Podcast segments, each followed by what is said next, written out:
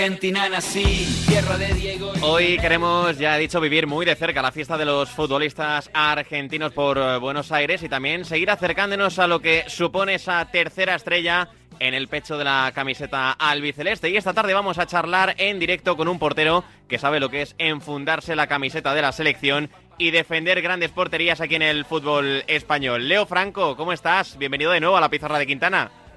Hola, buenas tardes, gracias por la invitación. Leo, una vez eh, ya han pasado varias horas, ¿uno es consciente de lo que se ha ganado? ¿Empieza a ser consciente de lo que ha ocurrido? Bueno, creo que sí. Creo que igualmente con el paso del tiempo se va a dar uno cuenta de la magnitud del logro, de que has pasado a la historia eh, o esta selección ha, ha pasado a la historia porque como todos saben, conseguir un campeonato del mundo, eh, dado que se disputa cada cuatro años, es bastante complicado y, más con la competencia que hay de, de tantas selecciones con, con, posibilidades de ganarlo. Tú, Leo, ¿cómo, ¿cómo lo has vivido? ¿Eres de los que sufría más estando dentro del campo o de los que sufre más estando fuera viéndolo desde lejos?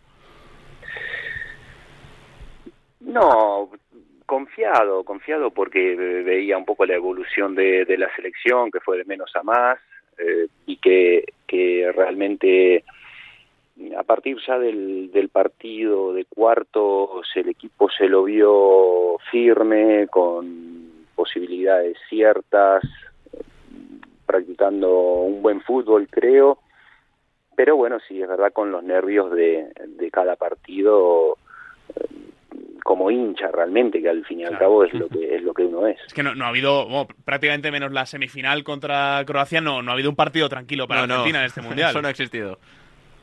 No, yo creo que eh, al final fueron seis finales, eh, porque al perder el primer partido ya arrancó, mira, casi te diría que el, el peor partido o el, o el de mayor presión fue, fue el de México, ¿no? Hmm.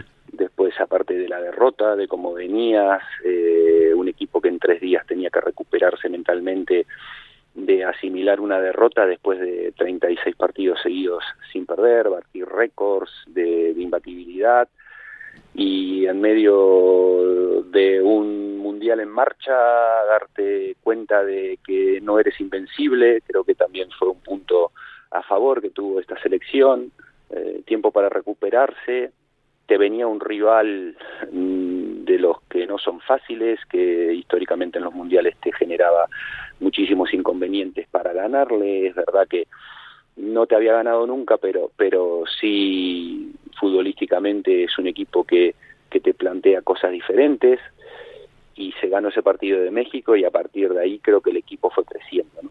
Hmm. Leo, ¿qué es lo que más te ha sorprendido de esta selección? Te iba a preguntar qué es lo que más te había gustado. Obviamente que ganase la, la Copa, sabía lo que me ibas a contestar, pero ¿qué es lo que más te ha sorprendido? La rapidez con la que se adaptó el entrenador al fútbol que iba a ser el que iba a ganar la, la copa la copa no creo creo que las cuatro selecciones que llegaron fueron selecciones que supieron entender que mm, había una parte más física en el centro del campo, que mm, se necesitaba hacer diferentes partidos dentro de un mismo partido, que tenía que tratar de buscar los mejores jugadores para ese día y los mejores jugadores para ese rival. Me parece que eso fue lo que más me sorprendió y lo que mejor realizó el equipo, ¿no? Es que eh, esta Argentina es un equipo diferente al que gana la Copa América 2021. Eh, yo lo leía el otro día a, a Andoni Iraola, que, que hacía el, el, curso de entrenador tanto contigo, Leo, como con, eh, como con Scaloni, que decía que eh, le parecía que Scaloni era el técnico más intervencionista de esta Copa del Mundo, que era lo que más destacaba de, de él. ¿Te, da, te, ¿Te deja esa sensación el trabajo de Scaloni en este Mundial? Sí, totalmente. Realmente tengo la suerte un poco de, de haberlo visto trabajar, de verlo intervenir. En la final me parece que, que mete dos eh, situaciones eh, tácticas y, mm. y, en el inicio con Di María de titular, en cuando todos creían que, que no lo iba a hacer, que iba a ser un revulsivo, lo pone de titular. Y por izquierda, no por derecha.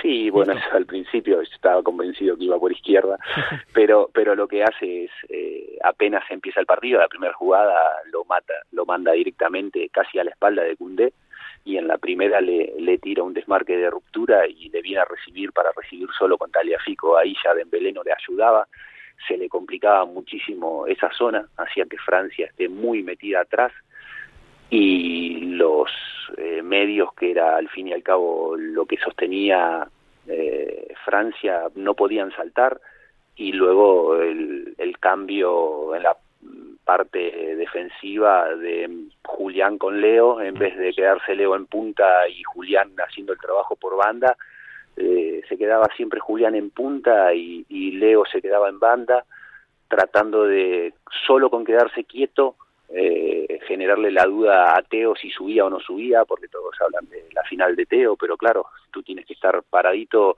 tratando de subir con tu intención y el entrenador tuyo gritándote atento, atento, que, que se te queda Messi al lado.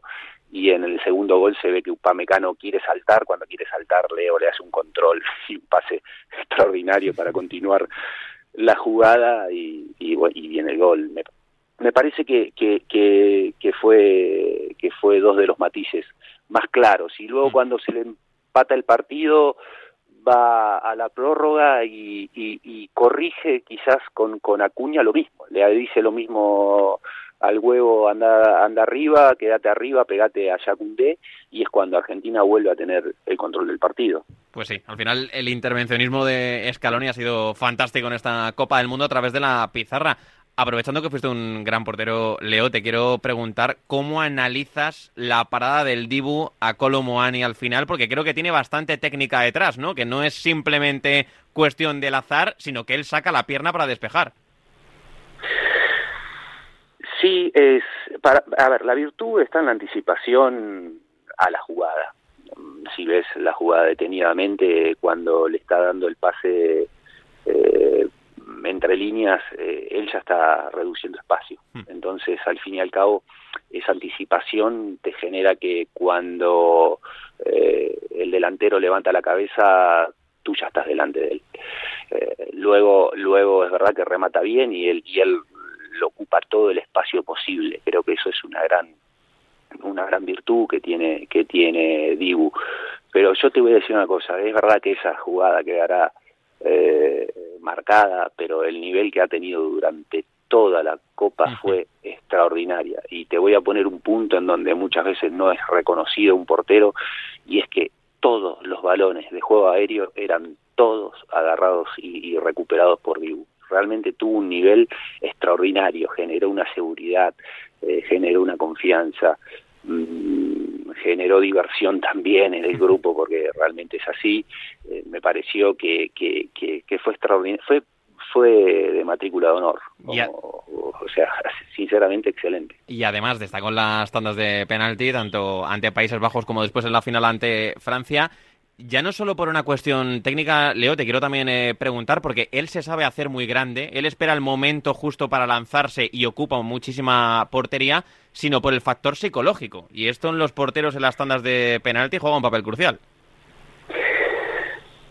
Sí, yo creo que yo creo que, es importante el factor psicológico, también el estudio previo de todo, el, eh, el cuerpo técnico y en especial el entrenador de, arqueros que, que, te va indicando también eh, cuáles son las estadísticas previas de cada lanzador, pero es una gran realidad que, que cuando estás ante un portero que tiene una estadística extraordinaria parando penaltis y lo vemos todos los fines de semana en la liga, el delantero cuando está acomodando el balón dice la portería está más chica, la portería está más chica y, y aquí tengo que ajustar mucho más.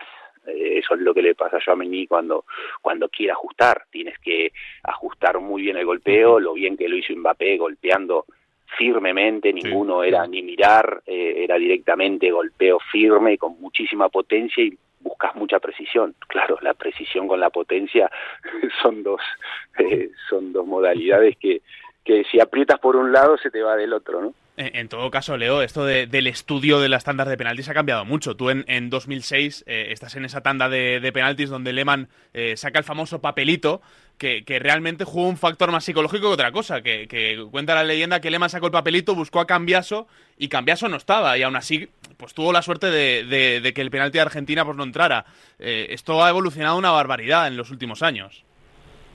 Bueno, hoy tenés un montón de estadísticas, tenés un montón de datos, puedes sacar imágenes al momento de cualquier jugador. Mm, creo que, que va cambiando muchísimo.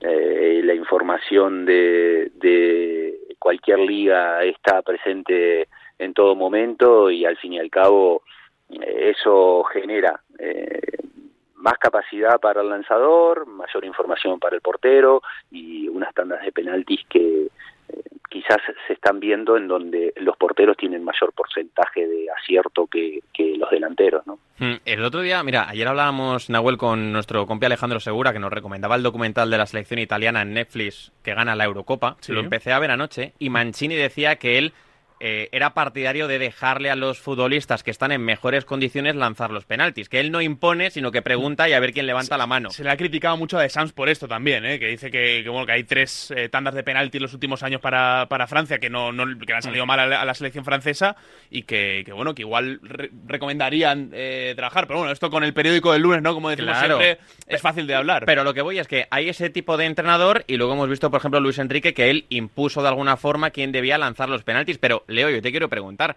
¿al portero quién lo prepara? Porque el portero sí o sí debe estar preparado mentalmente para ponerse bajo el larguero e intentar detener una, una tanda con la presión y la responsabilidad que esto supone.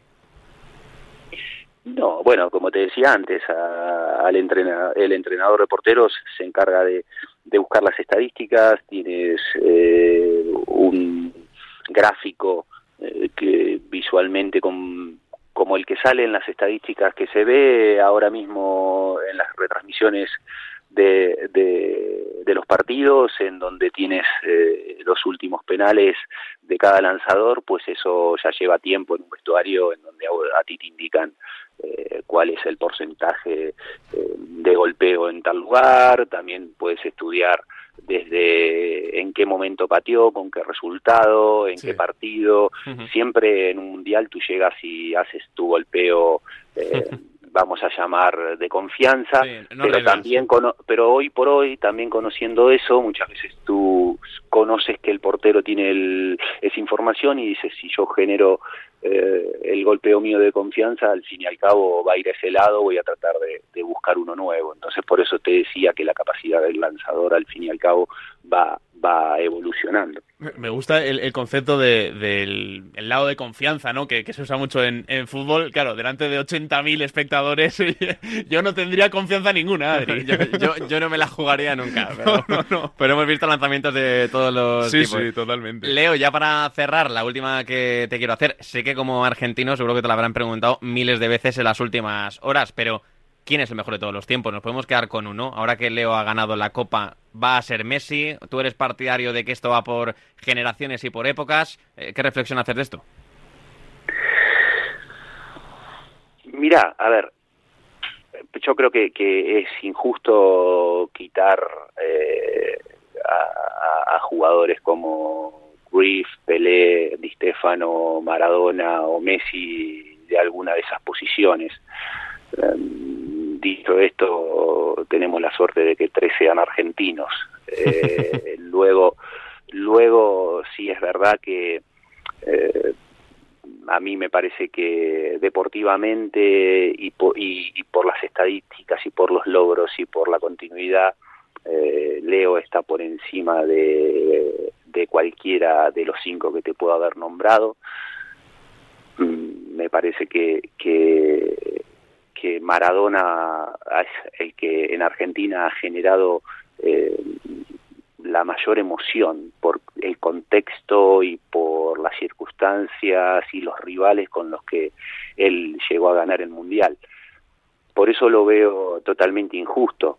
Mm, sí es verdad que si tú me preguntas a mí, claro, para mí Messi es el más grande de todos, porque es el que vi yo, el que tuve por suerte como compañero, por cómo es como persona, porque a mí me gustan mucho las estadísticas y a mí me parece que los números son eh, indiscutibles.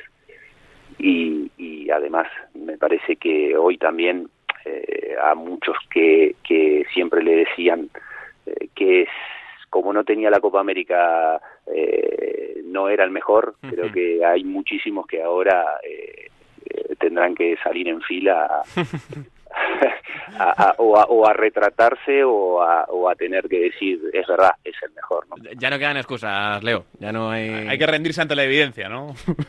sí, pero vuelvo a repetirte, ¿eh? es injusto quitar a, a, uno de los que te nombré y seguramente claro. uno tiene tampoco soy joven, pero que se, no vi a Di Stefano jugar, pero las personas que te hablan de Di Stefano te hablan maravillas y es, es otro fútbol es o sea, eh, como Pelé como Cruyff como no sé y, y es el contexto en el que los como, vives también como Leo. O como jugadores españoles que también pasarán en la historia. Es, es es injusto pero sí realmente a mí personalmente primero por el cariño lo vamos a quitar porque como compañero le tengo mucho cariño y, y, como persona, pero con los números en la mano eh, me parece que, que, que es, es, es, casi sin lugar a dudas, o sea, el mejor. Hmm. La trayectoria y el currículum de Messi están ahí y eso es innegable. Pues Leo Franco, gracias por estar esta tarde en la pizarra de Quintana y a seguir festejando esa tercera estrella. Bueno, muchas gracias. La festejamos como hincha y la verdad que eh, muy contentos porque realmente eh, generaron una alegría en un momento del país en donde la necesitaban. Hmm, hacía falta, hacía falta esa alegría. Gracias, Leo. Un saludo, gracias.